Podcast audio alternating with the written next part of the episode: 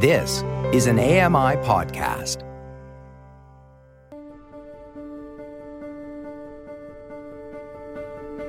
Welcome to the Triple Vision Podcast, your window into the past, present, and future of blindness in Canada.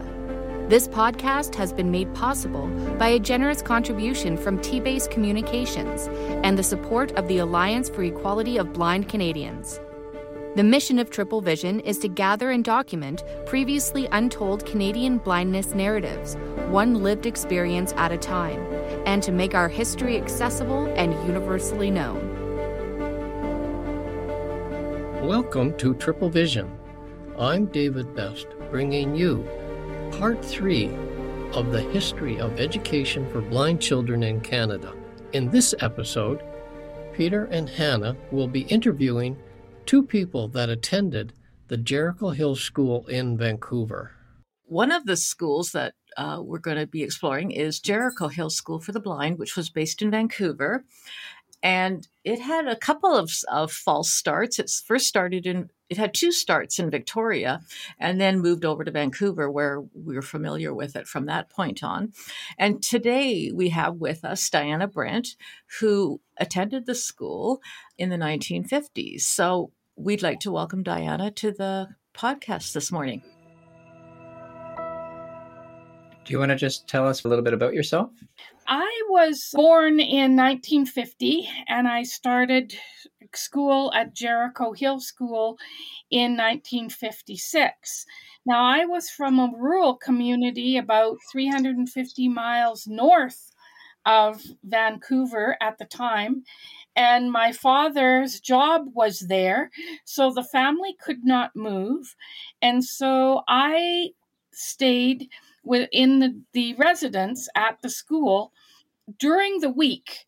On weekends, often I was lucky enough to have relatives who lived in Vancouver, and so I could go home for weekends often. Even if my parents were down during the weeks, they wouldn't let me see them except on weekends because they said it was too disruptive to the, the school and the other students if they did that. In my first class, there was only five kids and two of us were totally no three of us were totally blind and two were, had partial vision. And then there was a couple that came later. By grade three there was probably eight or nine in the class.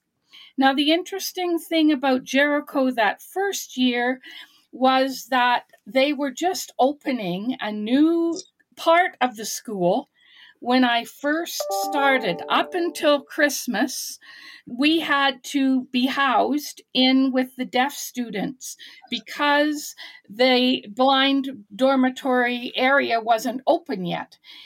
And the problem with that was that the powers that be never explained to the deaf children that we couldn't see and never explained to us that they couldn't hear.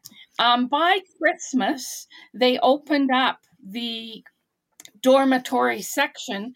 So when we all came back after Christmas, we moved into that section. Jericho, I believe, went up to grade 10.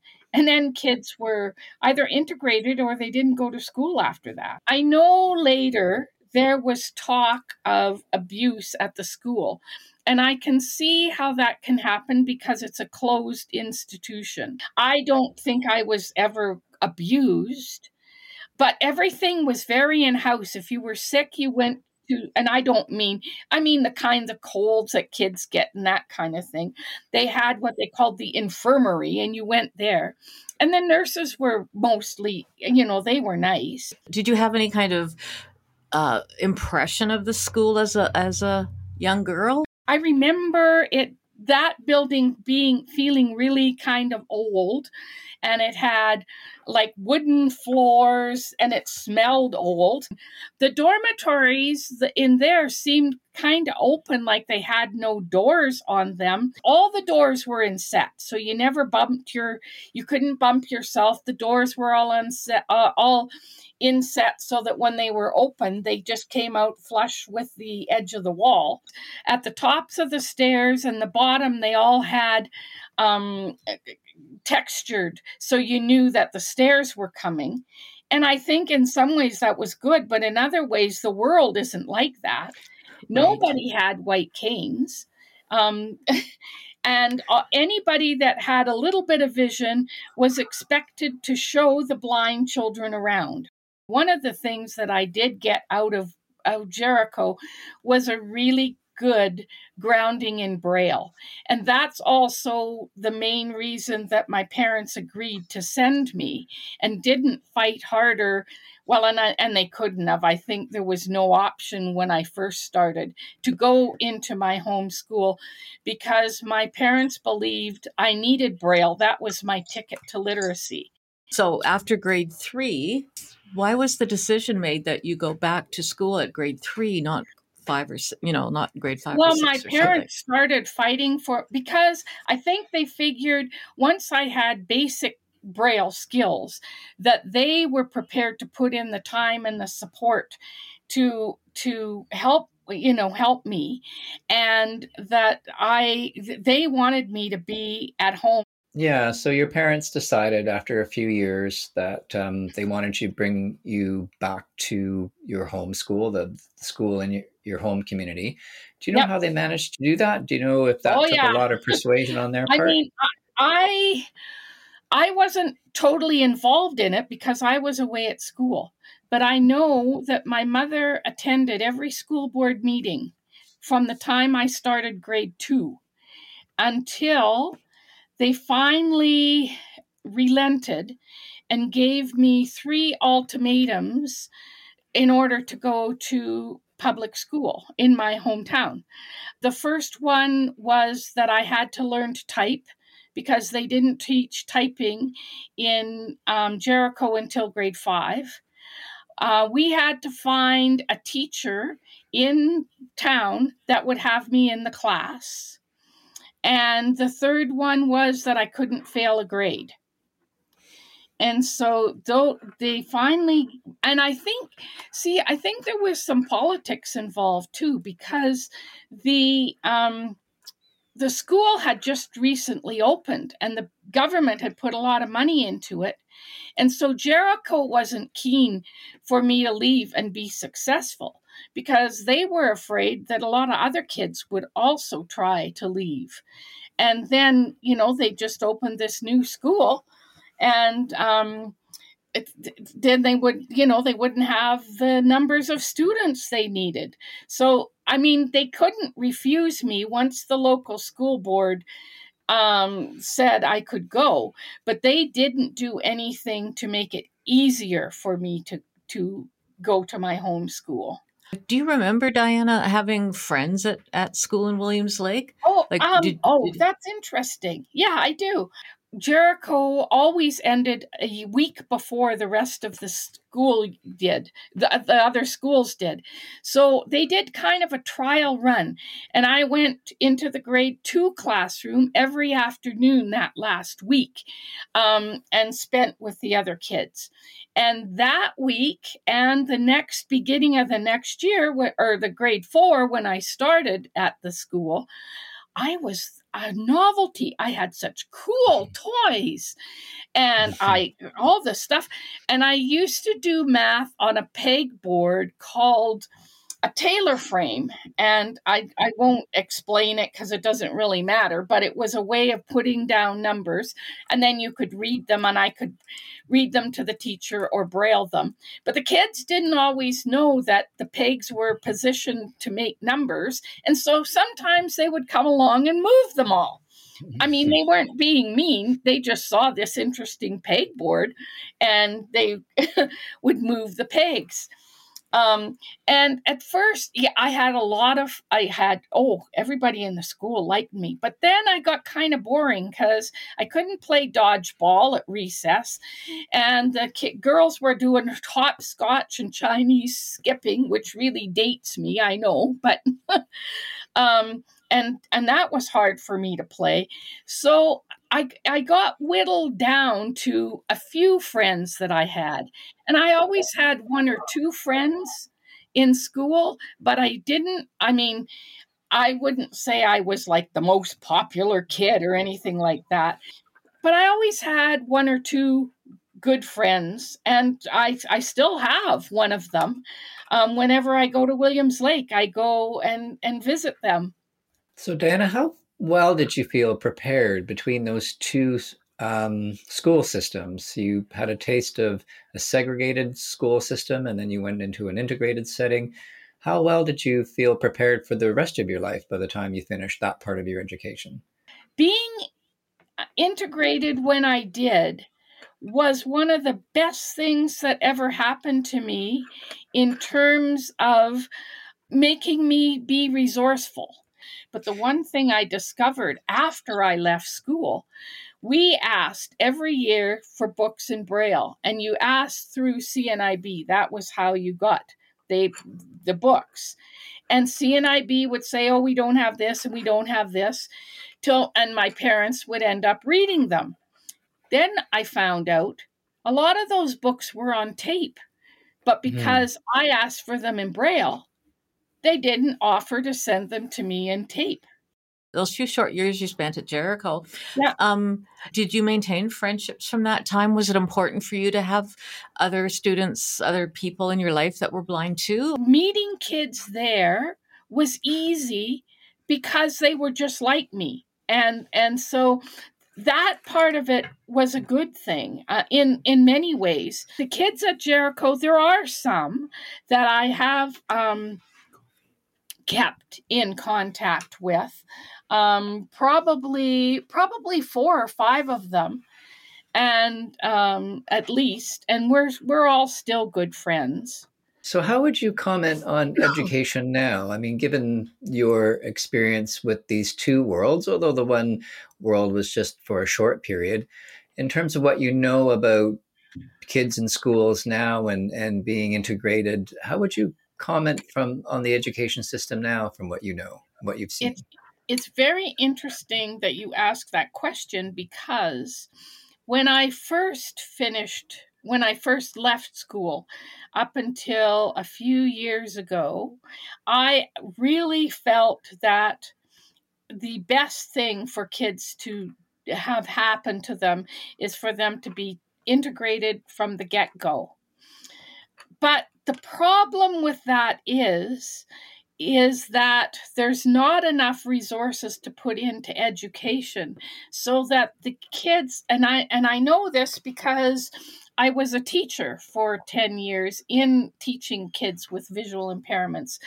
And you don't have enough time to be as consistent constantly to keep the teach the teaching of the blind related skills up when you're trying to teach everything else as well or give them the skills to be able to do those things as well. It's very hard.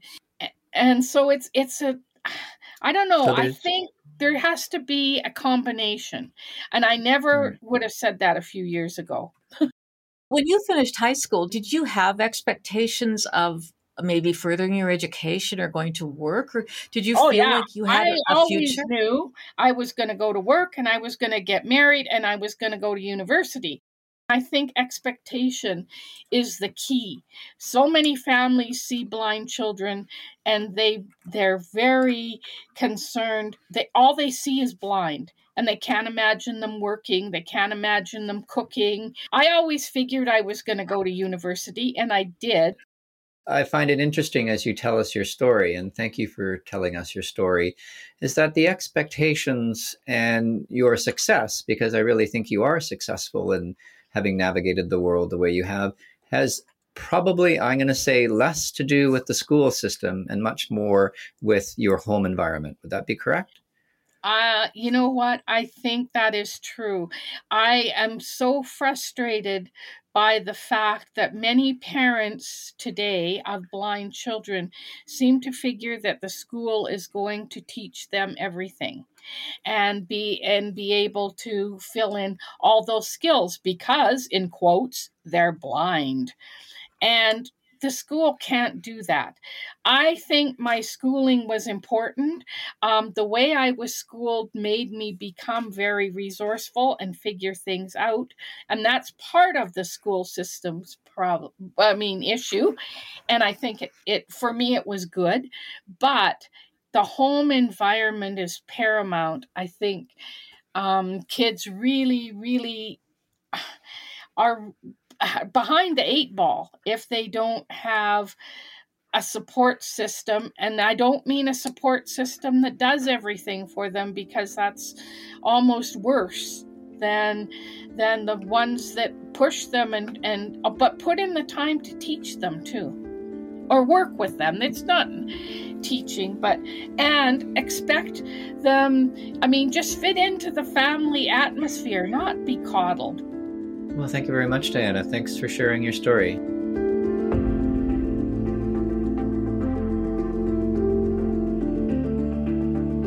Today, we're continuing our exploration of uh, residential schools for the blind in Canada and uh, our exploration of Jericho Hill.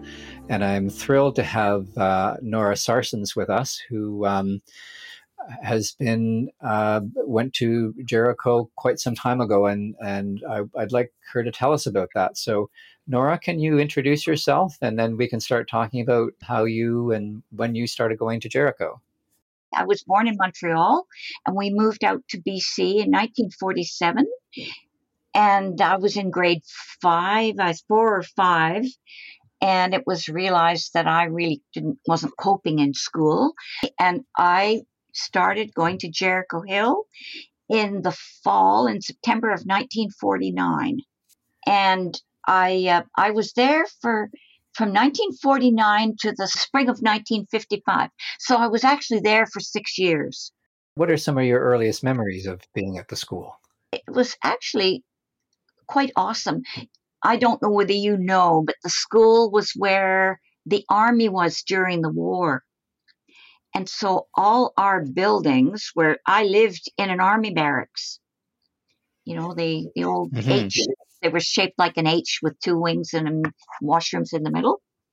In those days, it was called the Provincial School for the Deaf and the Blind. I was in a sight saving class. Can you explain that? What did what did people mean by sight saving? Sight saving was we used large print we had special paper that we wrote on with big lines. Even the chalk for the blackboard was thick chalk. Mm-hmm. And we and we we had our books were all large print. Not like we have now. They were just they were just print books, but I guess they got them from the states. They were all very nice books. And our teacher read to us a lot. Um, it was it was like what you call a rural classroom. We had umpteen grades in the same class, and I was always the only person in my grade. It was like a one room schoolhouse. And we had an amazingly wonderful teacher called Ann Nicholson, and she was just a wonderful woman. Were there other sorts of classes uh, in music and oh, physical yes. education, those kinds of things? Yeah, I I I was um I was 11 going on 12 when I went there and one of the first things I started to learn to do was type. I could type quite well when I was, you know, in in grade 5 and we had large print typewriters with no markings on the keys. We had to learn the keyboard. Um, we couldn't look at them because there was no point in it. There were no letters on them. Right. Um, we had piano. I had piano lessons well in the evening we did hobbies and we had all kinds of we learned weaving and knitting. Well our our home ec- the one of the teachers taught us knitting. At that time we were mostly boarders. There were day students who lived here in vancouver. But so we we had people from all over british columbia uh, up in the north even the yukon. And um, we we went to school in September. We went home for Christmas. And then after Christmas, we came back to school, but we didn't go home again until June. How was that for you being away from your family for that amount of time? Difficult, and it wasn't difficult because when I was at home, I had a perfectly wonderful family and a father who was the best reader in the world.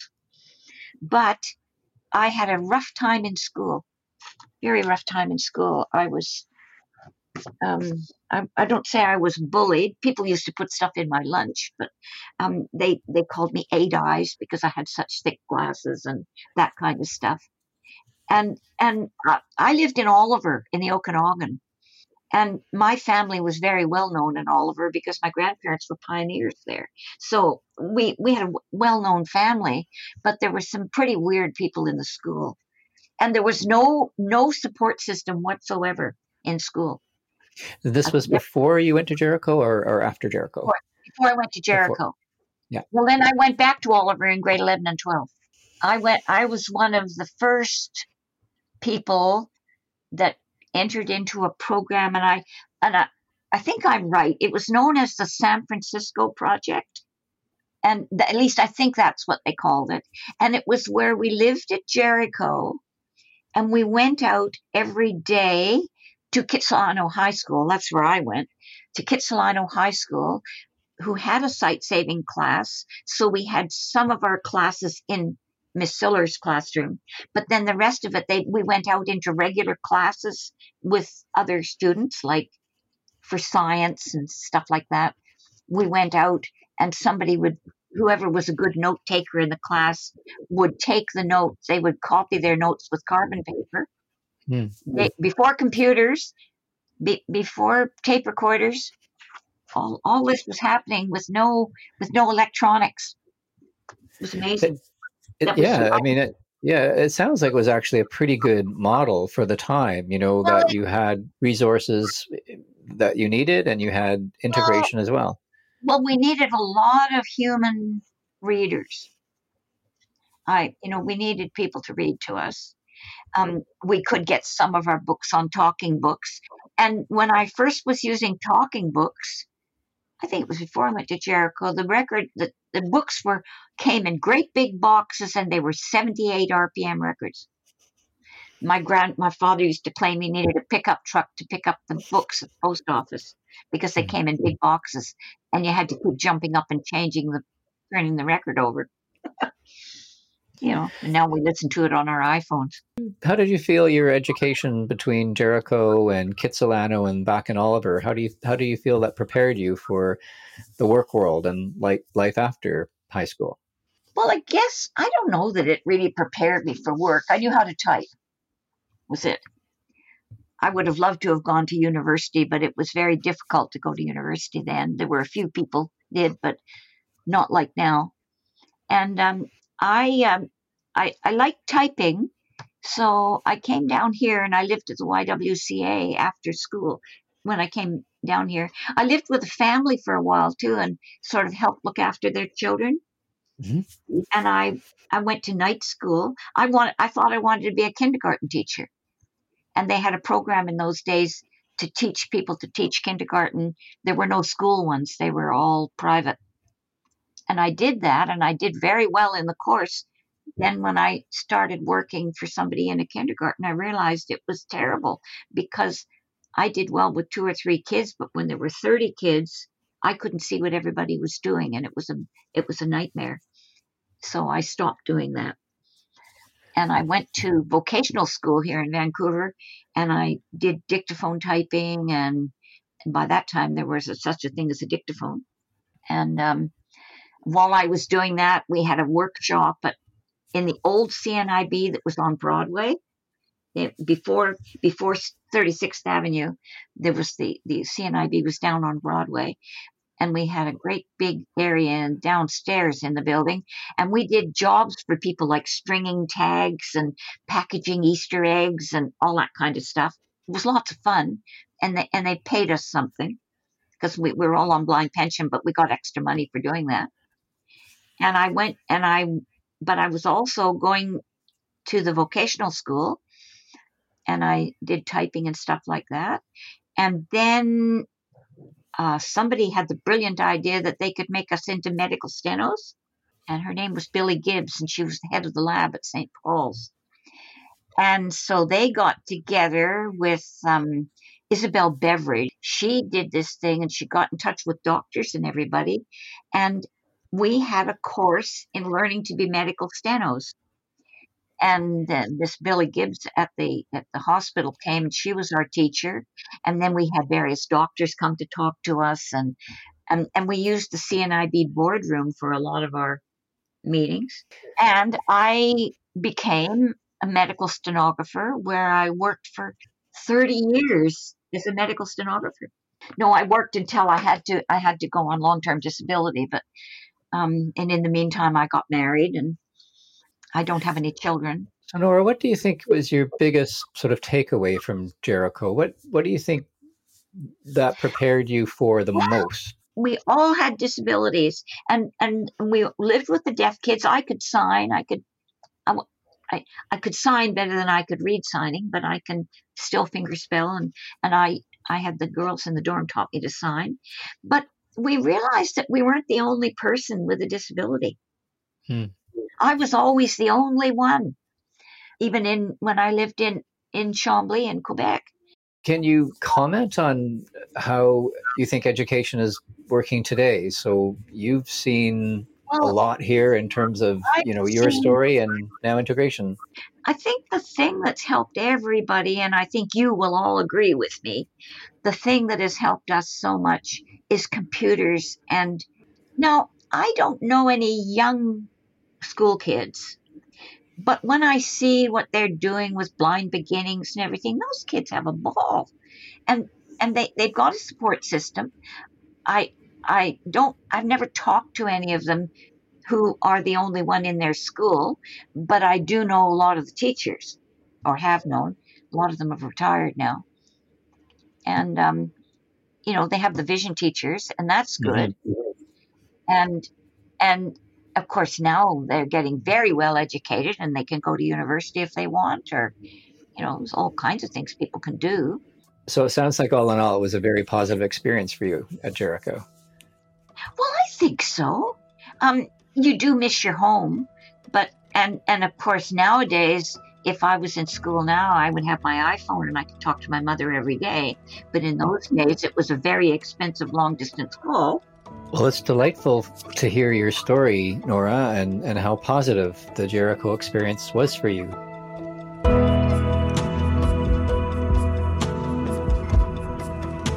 Thank you, Peter and Hannah, for bringing us those interviews. It seems to me that overall the experience was positive.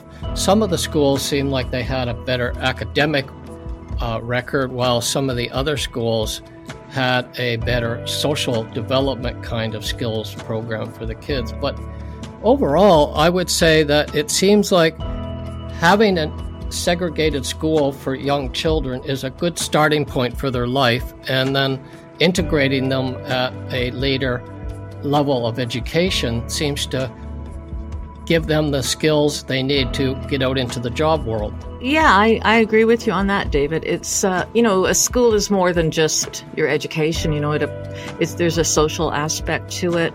You learn how to get along with people. And, you know, being away from home is a huge learning curve for kids. And that make, gives you a lot of confidence when you can live away from home. So, next up on Triple Vision, we're going to speak to the principal of W. Ross Macdonald, as well as a former student from there, and uh, find out a little bit about the history of that school and its academic record, as well as it's the last school for the blind that's still functioning in Canada today. So we look forward to hearing that story. So tune in on our next episode. Triple Vision is made possible by the generous support of T Base Communications and the Alliance for Equality of Blind Canadians. Triple Vision is produced in collaboration with Accessible Media Inc., AMI Audio. Sam Robinson is the technical producer with the assistance of Jacob Schmansky, and Andy Frank is the manager of AMI Audio. Finally, we would like to thank you for joining us on this journey. If you would like to reach out to the Triple Vision team with questions or comments, you can reach us by email at triplevision21 at gmail.com or reach us on Twitter at triplevision21.